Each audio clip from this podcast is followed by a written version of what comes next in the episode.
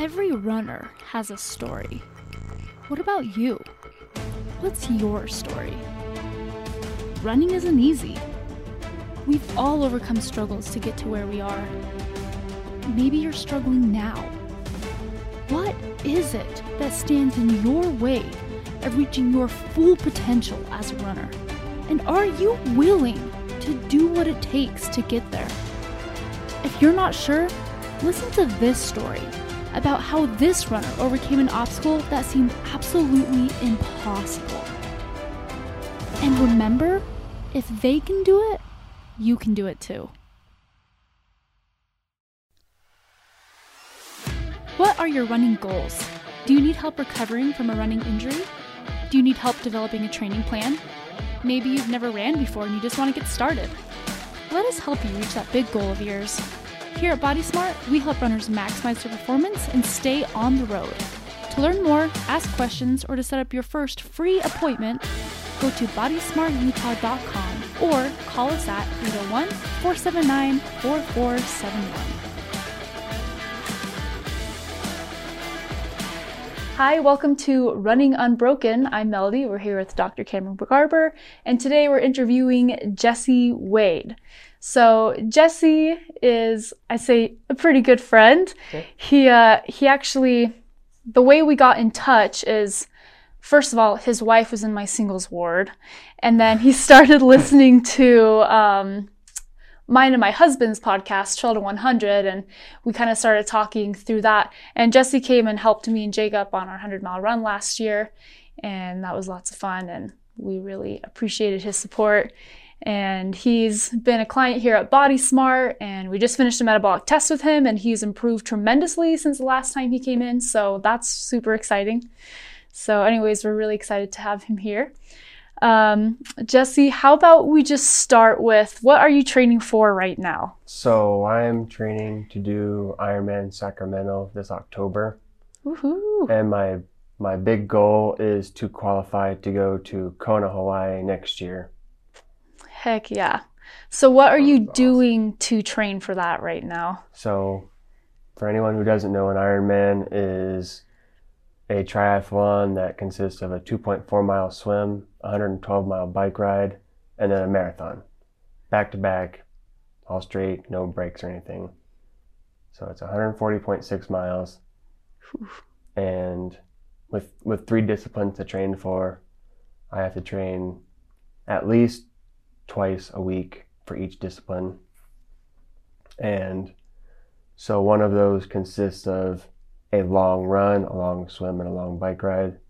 And then usually there's low intensity, longer duration rides. And then more focused, like drill based, so mm-hmm. speed or tempo or whatever, specific to the to the discipline. You know, it's one thing to train for a run or a bike ride or swim, but to train for all three things, it just blows my mind. Yeah. Oh, That's a so lot much. of training and a lot of juggling between, you know, what what things to focus on and trying to get your low intensity and high intensity in every area. Like that is yeah. a lot to so juggle. Um, for, but you, for me, the thing that's been the easiest to do mm-hmm. is there's three main metrics that you use to train with. There's heart rate, there's tempo or speed, you know, pace, and then there's power. Mm-hmm. And so I've picked one metric for each discipline. I use power when I'm cycling, which is watts. Mm-hmm. And then I use pace when I'm swimming, so like pace per 100 meters. And then I use my heart rate when I'm running. Awesome. And so there's there's obviously all, all of those things going on during each discipline, but that's the metric that I focus on really dialing in while I'm doing those individual things. So when I'm when I'm cycling, I'm focused on maintaining a certain range for most of my rides to maintain that that good zone 2.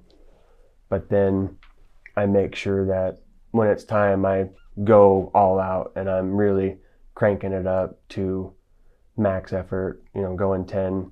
Mm-hmm. And it's it's made tremendous strides. I've gone from riding at 260, 280 watts to now I can ride for an hour at 320, 340 watts.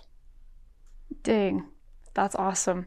It it's really obvious that you've done your research and you're training with intention. You're not yeah. just going out and running and going out and riding like you're actually you're I know I've said this a million times, but you're one of my favorite clients ever to work with because you always know your heart rate zones, you always know the numbers, and you always know why you're doing what you're doing. Where uh, that's huge. It's huge. That takes a lot of time to to learn all of that stuff, and a lot of people oh, are just so like. Much. A lot of clients are like, just tell me what to do. You know, like I don't care why I'm doing it. Just tell me what to do. But you know the why to everything, and yeah, it's it's awesome. So super important to know, like not just like what to do, but why you're doing it. Because I think that yeah. helps your buy in and everything, right? Yeah, yeah, for sure. So, Jesse, I'm really well. We're really interested in um, your your backstory of. Uh, we know that you've had a stroke. We are mm-hmm. wondering if you would tell us kind of that story and how that's affected your training and, and how training has been put into that story. So, a week after I turned 23, which this year will be 10 years ago. Awesome. I was attacked. I was stabbed three times and had my throat cut. Hmm. I was very lucky to live. I was stabbed in my lung, my liver, my shoulder, and then had my carotid artery and jugular severed. Oh my goodness. I suffered massive blood loss, obviously, and because of all the blood loss, my body went under shock and I had a blood clot in my brain, which is the, the medical term is subdermal hematoma. It just sounds weird. But anyways, that's that's what the stroke was. And mm-hmm. I went from being a power lifter, I was benching 330, squatting 555, Ooh. and deadlifting 505. Man. And wow. that was I I was a heavy duty lifter. I that was what I wanted to do. And after the stroke, I spent a month in a coma. Hmm. The next month in serious like in inpatient rehabilitation. Yeah. Learning how to walk and yeah. talk and Ugh. it's after having a stroke, you basically go through the first 20 years of your life or you know like go, you go through your entire childhood again. Mm-hmm. wow. That's I, a really interesting way of describing that. Well i mean you know you think about you know you, you spend you know your whole childhood learning to walk and talk and write and you know do do all of the basic living functions. And i i was left-handed mm-hmm. and the blood the my my stroke was in the right side of my brain. So the left side of my body when i woke up out of the coma it wasn't there. There was there was times where somebody would be sitting on my left side, mm-hmm. and I would be like, "Where where'd they go?" And he was like, "Hey, I'm I'm right here." Really? Oh, because my my brain, for for anyone who doesn't know, when you when you have a stroke, it just deletes all of the information that that side of your body processes. Wow. And so the first year after a stroke is the most critical because that's when you have the greatest ability to recover the most amount of function. So your brain has connections to everything you do mm-hmm. to your body touch, feel, sound, everything. And so you have to touch things and feel things and smell things and and you have to experience that with the affected side mm-hmm and you have to force yourself to do it because your mm. brain says that's not there. Mm. I I didn't have a left side, and so it was it it still is a struggle. But mm. that first those first six months, that first year was really hard because I went from being a super physical, independent person to being a child. Wow. I, when when I had the stroke, they had to remove part of my skull because my brain was swollen. Mm-hmm. And to keep me from having serious brain damage, they obviously need to allow my brain to safely do that. Wow. So I had to wear this nifty little helmet anytime I was standing up because there's nothing protecting my brain. Mm-hmm. Right. And it's it's kind of it's kind of scary, but I mean it was it was what I did. If I stood mm-hmm. up, I had to put on my helmet. Mm-hmm. And that was for six months. After six months, my brain mm-hmm. had normalized, the fluids had you know adjusted properly, and I had gained enough of my mobility and my stability that they could safely put it back, and I could resume my life somewhat. Yeah, it's a fight. Did they, do you know? Did they take the craniotomy? Did they reimplant it into your abdominal wall? Is that where they put it? Yeah. Yeah. Isn't that it's fascinating? But that's so. I actually wow. just part of my background. I was the stroke, the outpatient stroke team lead at the University of Utah for a few years. So I worked with a lot of, yeah. of folks that had had strokes and really interesting stuff. Where did you Where did you go? Uh, inpatient and outpatient. So I this actually happened in Missouri, in Springfield, Missouri. Okay. So that's where it all happened. That's where it was. Okay. And I didn't move here to Utah until 2013. Okay. Okay. Wow. Yeah, that it's such a battle. Those first few months, especially oh, when um, you have just all kinds of interesting symptoms that you can't imagine. Like like you said, the left side of your body mm-hmm. can disappear. Like you can't see things over mm-hmm. there. You can't. And so even just recognizing who's in the room takes extra effort right. and extra, um, you know, thought to it, m- more intention to it, mm-hmm. And it, that's exhausting. Um, how was that recovering uh, it sounds like from knife wounds as well as yeah. the stroke did that well, were there lingering effects from that as well ironically enough no so really? i wow. i by the time i came out of the coma physically i was fine hmm. obviously i had scars and stitches and stuff like that but mm-hmm. physically there was nothing wrong with me no major lung wow. function issues from nope. the lung wound. Wow. Oh my goodness. I mean, that's amazing. I mean, to, to think that I had a punctured lung, a ruptured liver, yeah. a severed carotid artery, and a jugular, and oh physically I was 100% fine. Hmm. It, I mean, it was it was a miracle. I was I was very blessed. I mean, I would never want anyone to go through what I went through, sure. but yeah. In, in hindsight, I mean, what I went through, I was lucky to be alive, much less physically capable of doing anything. Right. Yeah. Right. Wow, and look at what you're doing now. That's yeah. crazy. So how did that how did you make that bridge from being I, am sure you went through kind of all the stages of like my life is over and you know all those things. When did you realize that your life wasn't over and you still could do things? When how did that journey happen? I've always been a fighter. I've always been somebody who won't give up, who won't accept no. Mm-hmm. And there was three days. I came out of the coma and I I didn't know what happened. Yeah. I was I was out one night. I got off work. I went to a gas station, and I woke up in the hospital. Mm. Wow. And so was, that's all you was, remember, huh? I was in a bed and I couldn't move, and I was tired, and there was tubes, and I was scared. Yeah.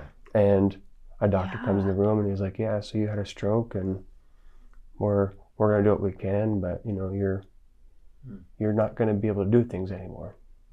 You're you're handicapped now." And that was hard oh to hear. Gosh. Oh man. And Oof. you know, for for somebody who my, my my job was very physical. I was, you know, obviously I was a power lifter. I was always using my hands. That's that's what I did. I was I moved, I, I lifted, I picked up. I mean, I I love to be physical. I was I played football and wrestling in high school. I and to hear someone walk into a room and say, "Well, you're you're handicapped now," hmm. I felt like my life was over. Yeah. Wow. And for three days, I I really struggled. You know, I'm I was in and out of it. I was still coming off of all of the pain medication Mm-hmm. Yeah. And so I slept a lot. But when I would come mm-hmm. to, it was like there was friends and family around me, and they were, you know, like, we, we love you, we support you, we know you're going to get through this. And mm. that made a big difference. But mm. it yeah. was, it was hard. But the biggest, the biggest turning point for me was two weeks later. Mm-hmm. They had moved me down to the rehabilitation unit. And there was a 17 year old girl who was on her way to her high school prom, mm-hmm. who was a dancer. Mm-hmm. and she was in a pickup truck with her dad and her boyfriend, and she was T-boned by a drunk driver. Mm.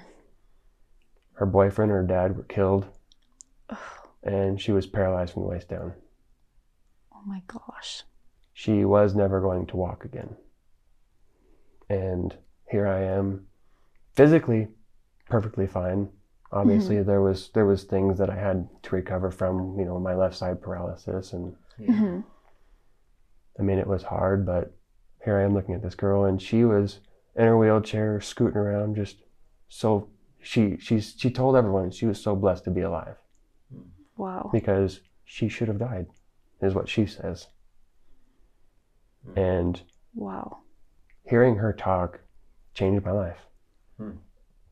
I can't remember her name. I don't know who she is. I wish I could so I could thank her, but she changed my life because having having this girl who was a dancer, that was her life.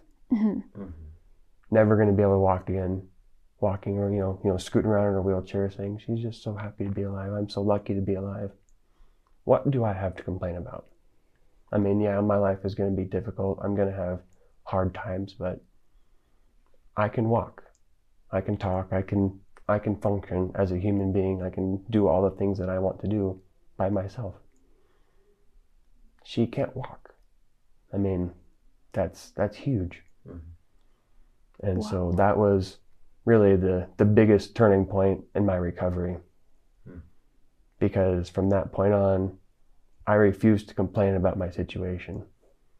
Because if this girl who lived to dance was just happy to be alive because other people that she was with didn't make it, then I refused to be a victim of what happened to me. Wow. I love that. That's, That's amazing. That is amazing. That's an awesome uh, mindset shift. And I think just like how um, her optimism and, and her attitude affected you, I think your attitude and, and your story can help a lot of other people. Yeah. A lot of people too. That's a hard thing to get past. So being a victim of a violent crime, mm-hmm. but not continuing to be a victim every day of your life, right? right? Not letting them win every single day. That's that's a hard thing to get past mentally because it's easy to in some ways it would be easier just to fold and be like well my life is over i i can't do these things because i'm now broken and that that is amazing that you have you know you have shown that you're not broken and that you can do all those things you know that you can do you can run triathlons. Like that's incredible. Yeah. So uh, I, like I said, when I worked um, at the university, I I helped several people uh, work through some of those things and and try to get back to like the full active lifestyle. I would always tell people like, you might have to do it a little bit differently, mm-hmm. but you can still do anything you want to do. Right. And so helping, uh, you know, a teenage gal that that wanted to run again, so that she could keep up with her friends. She really wanted to be able to walk fast enough to keep up with her friends and so I was like, well, let's run. Like, and, and so we started running and she sent me a, a text like six months later. She's like, I just ran five miles at a, I can't remember the pace anymore, but it was not flying fast, but it was, it was good. Yeah. And I was that's like, awesome. that's awesome. And the fact that she kept that up and, and things that, that was so exciting to me to see that she was away to college. She moved away from home and that she didn't let that keep her down and and so how how did you do that how did you decide like okay i'm gonna p- start pursuing these athletic pursuits not just not just getting back to normal but like i want to i want to do stuff well like, like i said that was that was the big turning point from from victim to i guess victor mm-hmm. would be the opposite and yeah. so and so from that point because obviously my life was different there was things that had to change. I had to refigure out what I wanted. Mm-hmm. And to this day, the the only real limitation that I have, I don't have fine motor skills in my left hand. So I have gross movement. I can pick up things. I have grip, but I just don't have individual finger movement. Mm-hmm. And I think that's been the hardest thing for me. I used to be left handed. Mm-hmm. And so having to re- relearn to write with my right hand. That would be so has hard. been hard. Yeah. But but for me it was like having to rediscover who I was and what I wanted. And, you know, obviously going from powerlifting, I like to go to the gym. Mm-hmm. I like to do those things. But I was, at the time, I was 260 pounds and I was very built. I was very muscular. And when you lie in a bed for two months and don't do anything, mm-hmm. there's a lot of atrophy. Mm-hmm. So I had lost 70 pounds and I had no strength. Obviously, for the first six months, like I said, my skull was out. My my lifting limit was 10 pounds mm. because you can't put any more pressure than that on your brain mm-hmm. or it could cause damage. And so, for six months, I didn't do anything. I just slept and breathed and eat and hung out. Mm-hmm. And so, I went from being 260 pounds of lean, mean machine to 260 pounds of flab. Hmm. And so I came out of that that recovery room with my skull back in and a ticket to life. Because now I could do things, now I could function. And it was just a matter of figuring out what what brought me joy. Hmm. And so I did a lot of things, I tried a lot of things and I found that running was one of the things that I enjoyed. Wow. I could I could run because I had my legs. I had, like I said, I was physically perfectly capable of doing things. Mm-hmm. And so I started finding things that I could do. Shortly after I moved here to Utah, I, I got a job, and uh, a few of my coworkers introduced me to Spartan races. Oh yeah. there's there's one here in Utah that that's every year, mm-hmm. and they're like, yeah, yeah, we're gonna we're gonna do a Spartan race, Nick. You know, coming up in the summer. You want to do it? Sure. I, I like trying things, and so for people who don't know, Spartan race is an endurance obstacle course. It's modeled after like special forces training, so over walls, under barbed wire, and Basically, everything like awesome. yeah. The depend like for depending on who who you are, it's either everything awesome or everything awful. Right. Yeah. it's all awesome. Like you're, you're gonna you're gonna right? pay somebody to make me run through mud and crawl under barbed wire and torture myself for a few hours up the side of a mountain. I loved it, Heck and so yeah. that was where my real journey back into fitness started to get really really heavy. Huh. I had I had friends who were interested in it, and so That's I cool. I just really delved into it. I dove dove hard. There's there's three basic Spartan race sizes of courses. There's mm-hmm. a sprint, which is like a 5K when it has 20 obstacles.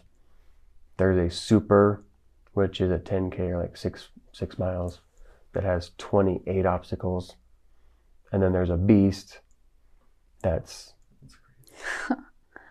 that's like 15 miles and then Ooh. has 36 obstacles don't they have like an ultra spartan yeah, now so, too so i didn't know this my first year doing it but it turns out they also have an ultra which is two beasts you know, back to back so a marathon with obstacles yeah and so Jeez. my first year I found out about this Utah race, and so I tried it and I, I did it, and it was hard. Like I wasn't ready.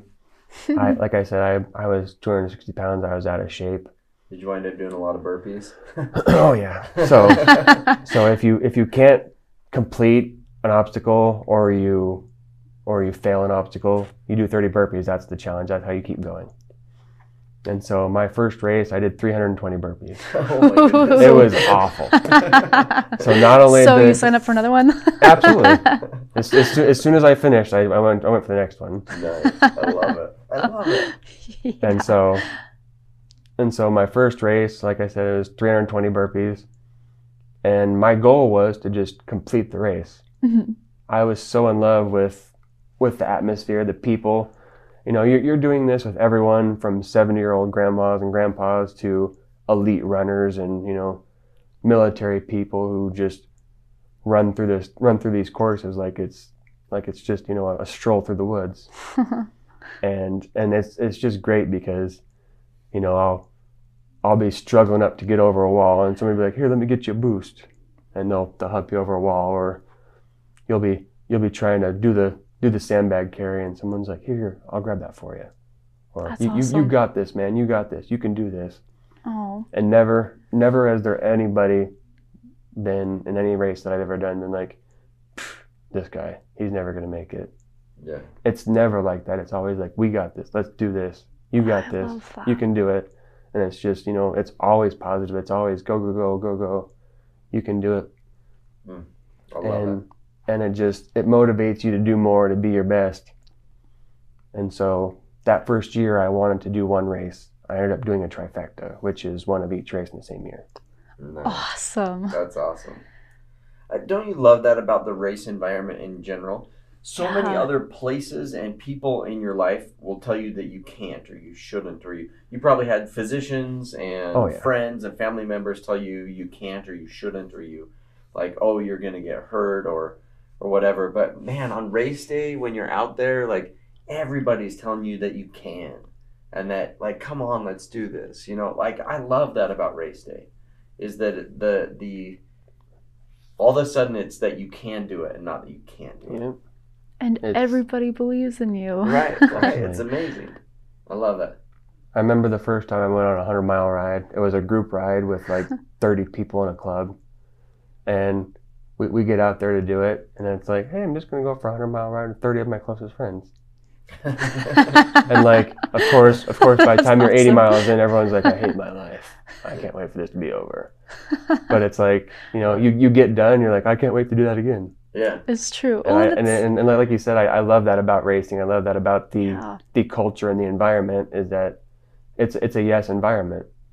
Yeah. So so many yeah. places in your life you're going to be told you can't, you won't, you shouldn't people are going to try and hold you back or try and limit you but in in the racing culture in any racing culture whether it's triathlon or running or mm. or gymnastics or whatever whatever it is that you want to do everyone is just so supportive that you can you will let's do it we got this i love that yeah. that should be a meme like racing is a yes environment yeah or a t-shirt Ooh, or that both. should be oh maybe that's our new body smart t-shirt yeah this is a yes environment. I love it that. It is, yeah. I well, I was also going to say there's something about like going through something hard like that with other people that just you bond with them, right? right. When everyone's like, "Oh, I hate my life," like you all hate your life together, and then you're closer. that's that's another that's another funny thing. So, so I don't drink, but one of one of the perks of doing a Spartan race is they mm-hmm. get when when, when you get your starter packet, mm-hmm. you get a wristband for a free beer when you finish. And so like everyone starts the race like, yeah, this is gonna be awesome. Let's go. Let's do this. And, and especially the longer races like the sprint, the, the supers and the beasts. Mm-hmm. By the time you get to like mile ten, everyone's like, one more mile till we get a beer.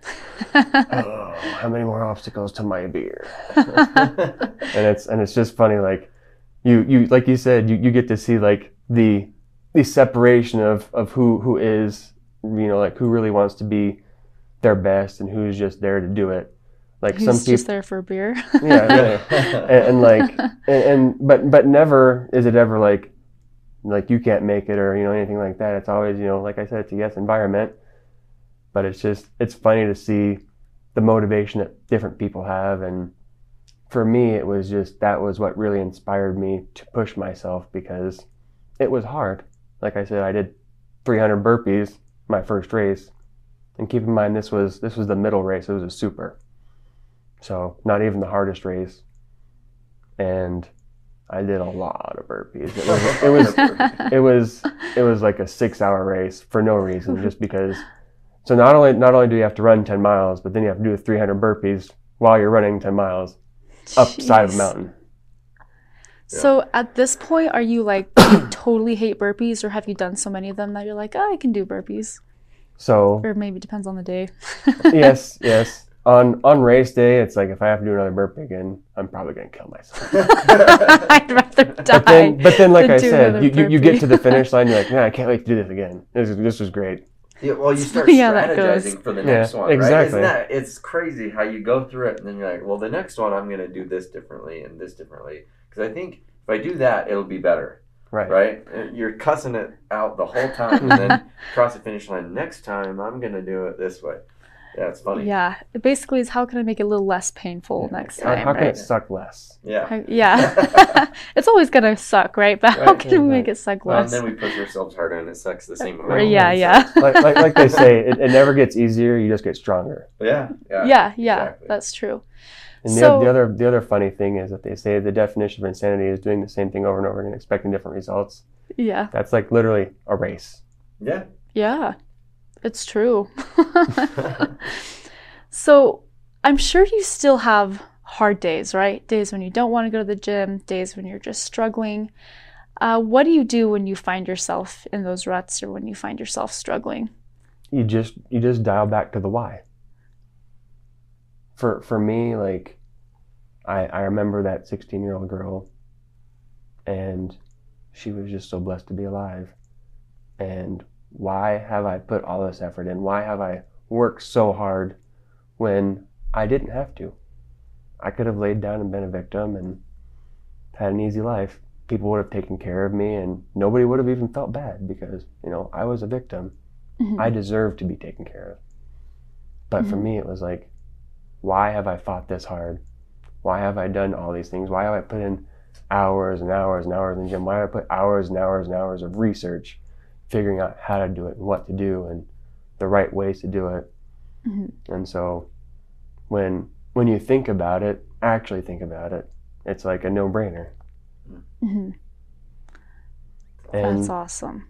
And when it, when it comes to like working out and fitness and stuff, you only hate it for the first five minutes. You know, you, you drag yourself out of bed at six in the morning to go to the gym, and you're like, oh, I don't want to do this. And you get there, and you're like, all right, it's not so bad. Yeah. And then and then comes the best part when you leave at seven thirty in the morning, and you're like, I you already feel like you, you've conquered the day. Yeah. Yeah. We talk about that all the time, my wife and I. Like, I don't remember ever regretting a workout, but there's a lot of days where I regret not working out. Right. Right. It's it, it's just one of those things. Like once you get going, then you're you're fine. It's just getting started. It's the hard part. But once you get going, like you wind up enjoying it, or mm-hmm. you get into the groove, and it's great. But yeah, you never regret it afterward. Ever. Yeah, I like that. The first, the first five minutes are hard, but then after mm-hmm. that, then you you kind of get into the groove. So if you just tell yourself, "I'm just going to work out for five minutes," yeah. that seems just, easy, just right? Go for five but, minutes. Anybody right. can do five minutes. Yeah. Right. Well, I always tell myself, like, I always give myself the out to like, just make it an easy day. Then, like, just kind of mm. go through the motions today, and that's fine. Oh yeah. And usually yeah. you get five or ten minutes into it, and it's like, all right, here we go. Yeah. I'm like I'm warmed up now. Let's let's roll. Or sometimes you do just take an easy day, and yeah, you probably just needed an easy day. Yeah, and that's okay too. That's yeah. okay too. And and sometimes you do have that where it's like, oh well, apparently I was only running for 20 minutes today because that's all I had, and yeah, whatever. And so you switch it up and do something else, or or call it even, and yeah. that's fine. But you still got the consistency of that in. That's for right. your lifestyle and for your mental health and clarity and all those good things, right? Yeah. So I'm curious, I just kind of want a list of everything you've done. Um, so I know that you've done lots of Spartan races, you've done you've done some half Ironmans, right? Yeah. Yeah. So what like just what is a list of everything you've done? I just want to so, know. My first my first Spartan was a super I've done let me see. Three nine 15. So I've done about 30 Spartan races now. Ooh, that's and awesome. My, my goal every year is to at least get a trifecta, one of each race. Awesome. And are you doing that this year too with not, training not for this Ironman? year? Okay. Not this year. I because I didn't plan many races just because I wasn't sure with the whole COVID thing. Yeah. How many races were going to get canceled? Mm-hmm. And yeah, so last year was pretty disappointing. Oh, it was. yeah and, and it's it really sucks. So my, so my first Ironman was supposed to be last May. It was supposed to be the St. George Ironman, mm. and I was I was totally like dialed in.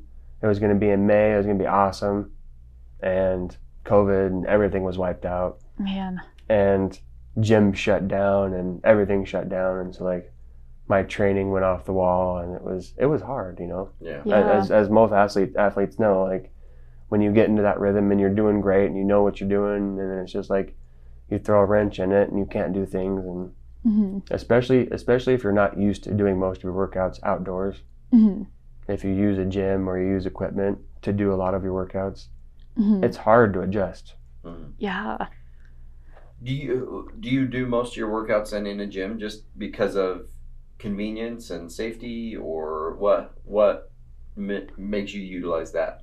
Well, for for like weightlifting and stuff, I don't have the equipment at home Sure. to, to do that. Mhm. But as far as as far as doing the training, like I don't have a pool, and so Yeah. going going to the gym to, to swim is obviously where I do it. Yeah, hmm for sure. And for for running, depending on the time of year, depends on whether I'm at the gym or not. Yeah, that makes sense. During yeah. during spring and summer and like early fall, obviously, like I want to be outside. I want to be in the mountains. I want to be outside running because that's what I want. But Yeah. When it's 13 degrees outside and it's snowing, I'm running on a treadmill at the gym. It's cozy. It's it's warm, and I can still get my workout in and I can run. Yeah. Yeah. Thank Not to mention, for not to mention, I don't have to worry about breaking my ankle on a treadmill compared to you know trying to tread down the snow on the street. Yeah. Yeah. Yeah. Very true. And as far as like because I'm doing a triathlon, same same goes with biking. During the spring and summer, obviously, I want to do a lot of my rides outside. It feels great to be outside, you know, coasting through the wind and stuff like that. But weather permitting, you know, you can't you can go for a hundred mile bike ride in pouring rain or in the snow, Mhm. but it sucks. Yeah. I've done I've done long rides in the rain, and it's it's awful. yeah. It is not Yeah. fun. So cold. And and it's just like you just you're miserable like you you know I, I enjoy cycling i enjoy i enjoy the i enjoy working out but it's mm-hmm. like when you do those workouts you're like i'm doing this because i said i was going to do it and you just suffer through it it's like you literally suffer and it's and it's a mental setback as much as a physical setback Yeah. yeah. Agreed. It's true. You need to decide. Oh, sorry. Go ahead. no, i was just going to say because when you get done like you don't want to do it again at that moment Yeah. yeah. you're like that was it i did it so i'm i'm done for the week and, yeah. and it's like you know if if you just if you just take it and you you know put your cycle shorts on and you go to the gym and you you know do a class or put your headphones in and just cycle it out hard for an hour or two and you don't suffer in the in the elements you leave feeling much better Yeah.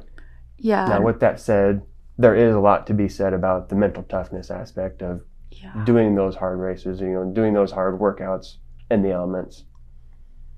I I do I do a lot of heat training, which is the uh, the poor man's mountain training. Yeah, that's basically what I was gonna say. Is like you need to know like when it's appropriate to suffer through it because there is it is Yeah. important to like exercise your mental toughness, but there are lots of times where suffering is unnecessary. Why suffer if you don't need Right. to?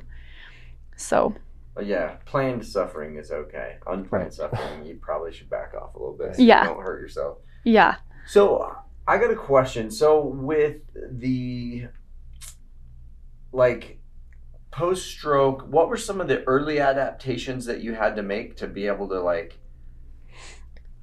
participate fully in everything? And then now, do you still have to make some of those same adaptations, or or are you able to do things you know fairly quote unquote normally? So I can I can do pretty much. I've I've found in, in over the ten years that I've been doing this, that anything that I want to do I can do. I have to modify the way I do it Mm-hmm. Mhm. because I don't have the fine motor function in my left hand. Yeah. Mhm. and so like i i can do anything it's just grip things is the is the big thing that i have a hard time with because you you don't have that the, your fingertip function you don't have that individual finger function Yeah. Mhm. and so that's So, like, gear shifting or things like that. that's the main the main focus that's the main reason that i've i've transitioned sort of more into triathlon away Mm. from afraid from obstacles and stuff like that Mhm. is because i enjoy spartan races i, I will i probably continue to do them Mhm. indefinitely but I won't ever be able to compete at a high level in obstacle courses because of that. That is a mm. limitation that I have, and that's not something that I can overcome. Mm. When it comes to triathlon, it's you and your body and the the three disciplines. Mm-hmm. I have a really strong heart. I have really strong legs. I have really strong legs. So if I train hard, I can be a world class world class athlete yes. in those disciplines. Awesome. And there's nothing that I have that's limiting me. Cool. And so that. when I when I did my first triathlon, I realized that, and it just really set a fire in me, and that's the reason that I am doing what I'm doing with with the Ironman, and I want to qualify for Kona. Cool. That's so cool. That is an amazing experience. That's cool. I would, yeah, it would be so cool to to watch the Kona Ironman. Yeah. It would be so cool to be in the be Kona Ironman. yeah. yeah. That's really really awesome. Oh, cool. Yeah. The other the other thing that that really inspired me to do Ironman is that with with Ironman, it's all one race. It's not the pros and the other guys. Everybody is on the same course at the mm-hmm. same time. Mm-hmm. The pros yeah. set off 30 minutes before everyone else. The cannonball goes off, and they're in the water 30 minutes before everyone else. But 30 minutes later, all the other Joe Schmoes and you know hardcore athletes are out there with them. Mm-hmm. And so there's there's a high probability that you're gonna rub shoulders with you know somebody you've seen on TV that you have, have admired most your life, mm-hmm. and that's that's a really cool thing. With most with most races, it's separated, segregated. You have you have certain times of the day that the pros run, or the you know that the elite athletes run, and then the other guys are over there. Right. But with Ironman, it's like you're you're neck and neck with you're you're, you're rubbing rubbing next to each other, and it's it's it's a cool experience to to know that you're you're with world class athletes.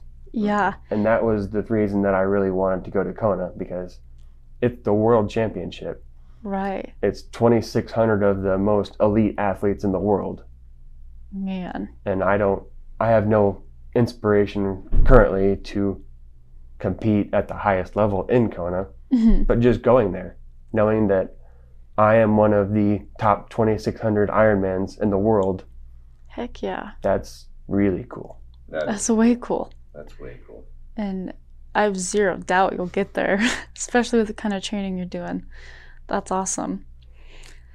Is there a particular world class athlete that you would like to run into or someone that inspires you? that would not, be there? Not specifically. Okay. I I, I followed um, Lionel Sanders a lot, and it'd be cool to, to like meet him. And um, Jan Frodeno is, is another cool one. But it's like just just knowing that that I'm in the same I'm in the same bracket as them. Like obviously they're going to be miles ahead of me on the bike, and by the time I get done with the bike, they're going to be done with their run. Just knowing that I was there with them, it's cool. Yeah, yeah. No, that is really cool. One more thing that I just got to throw in here because I'm really excited and it's so fun. Um, Jesse just had his first kid nine weeks ago. So, on top of training, what, 20 hours a week yeah. and working, taking care of a new little baby. So, that's exciting. Congratulations. Yeah. very, yeah. very happy to be a dad now. Oh, that's awesome. Well, is there anything else that actually backing up? What advice would you give to somebody um, who has maybe some kind of limitation? There's an obstacle in their way. What advice would you give them um, for getting over that obstacle and and to continue to train and reach big goals? Find your why. I love it. If if you have a why, then you'll never you'll never have a bad training day. You'll never have a day that you just give up because you might you might have a bad day, but when you get home, you're gonna you know what? This is why I'm doing it. This is why I've spent all of these days trying. This is the reason I've struggled through all these things. This is the reason I've had so many hard times. I'm stronger now. I'm better now. And it's so it's so empowering to look back at where where I was and where I am. Mm-hmm. You know, remembering those hard days, those those dark days where I just didn't want to get out of bed, where I didn't want to do anything. Mm-hmm. Yeah. And you know, I don't have those days anymore. I'm excited for life. Mm-hmm. I love that. That's, That's awesome. awesome. Is there anything else that you want to add before we close out here? Keep training. Keep awesome. I love it. Well, thank you so much for letting us interview you. Thank you for sharing your story. Um, it your story blessed my life today. So thank you for that. And it's I think it's going to bless the lives of of lots of people. And I sure already has blessed the lives of a lot of people. So thanks for being an inspiration and and for coming in here today. We appreciate it a lot. Appreciate you having me. Absolutely. So if people wanted to follow your training, where can they follow you at? Are you very active on social media? I'm, I'm really not. I probably should be. I I have a Facebook, I have an Instagram, and I I should get more active on it. Yeah. being being a dad and working and training. You don't really have time it, for it, that. It takes it takes all my time. Yeah. yeah. Oh, and like sure. I, I do a lot of research about, you know, proper diet and ways to train and things to increase my my different aspects of training and stuff. And so mm-hmm. that's where a lot of my extra time goes. Yeah. And so I haven't really done a lot of the social media stuff. Okay. if anyone wants to know anything else about me, like I said, I do have a Facebook. I do have Instagram. Just feel free to DM me or, you know, message me on Facebook or anything. I'm active enough that I know and I, I will respond. I just I'm Don't not super I'm not super social savvy. You're not posting about what you had for breakfast. No, I'm I'm not posting my dinners and I went for a three mile run today. I'm not I'm not like, you know, posting my my hourly updates. I'm just it's just not it's not my thing. Okay. Yeah, agreed. It's not mine either. too too much. It does take a lot of time. Yeah. Right. awesome. Cool.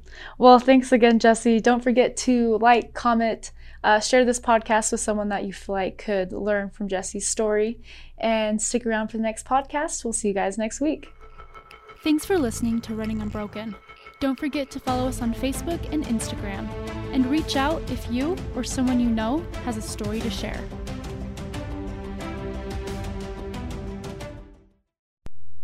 now I'm like really like, whoa, whoa, dude, like I don't want any part of that.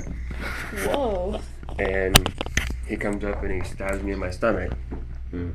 and I'm I'm backing up, and I'm like I turn, and that's when he gets me in the gets me in my in my lung, mm. and so then then I'm like I'm I'm losing blood and I'm scared and stuff, and so I I, I turn around and I, I turn away from him Mm-hmm. And he takes the broken beer bottle that's in his other hand and he stabs it into my shoulder. So that's where that came from. Mm. Wow. And and then he reaches around and tries to kill me. I'm assuming that's why he would go for someone's throat. Yeah. Yeah. But luckily, the gas station attendant saw what was going on and called 911. And about the time that happened, she came out and she was yelling and hooting and stuff, and so he left. Mm-hmm. He took my wallet. It wasn't. It was just cards in it. Nothing happened. But wow, did they ever find the guy? Oh, they they assumed it was druggy. Just some out for. Just totally high and just. Just some random. Nothing. Wow. Was it what was it like watching that video? Like none of it came back to you. Well, like it... I I remember it now. Oh. But oh okay. But like when when I first came out of the coma, like I had no idea what was going on, and oh. and like it was it was surreal. Like, and I, I, I hadn't even seen that until I got home, because that was two oh. months later. Yeah. Wow. That's crazy. And That's like the police are telling me, like, well, if you want, you can try and find him and pursue a civil suit against him. And it's like, what, what am I gonna get out of pursuing some druggie?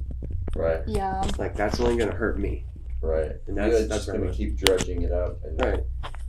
yeah. I, I feel like it just keeps people in this I'm a victim mentality and that they're broken mentality. Um, yeah, I think the sooner you can move on and and not dwell on that, the better. Yeah. Mm. Man, that's crazy. That scares me. You know, one time, long story short, I slept at a gas station in my car one time. and I'm like, whoa, that probably was really dangerous. it probably was really dangerous. Yeah. Man, that's crazy. You just never know what's gonna happen. And what's what's really ironic about about the story is I, I grew up in Las Vegas. Yeah. Las Vegas isn't a real friendly place to be. Hmm. Never had any problems. I grew up in a bad side of town. I grew up like pretty downtown. Yeah.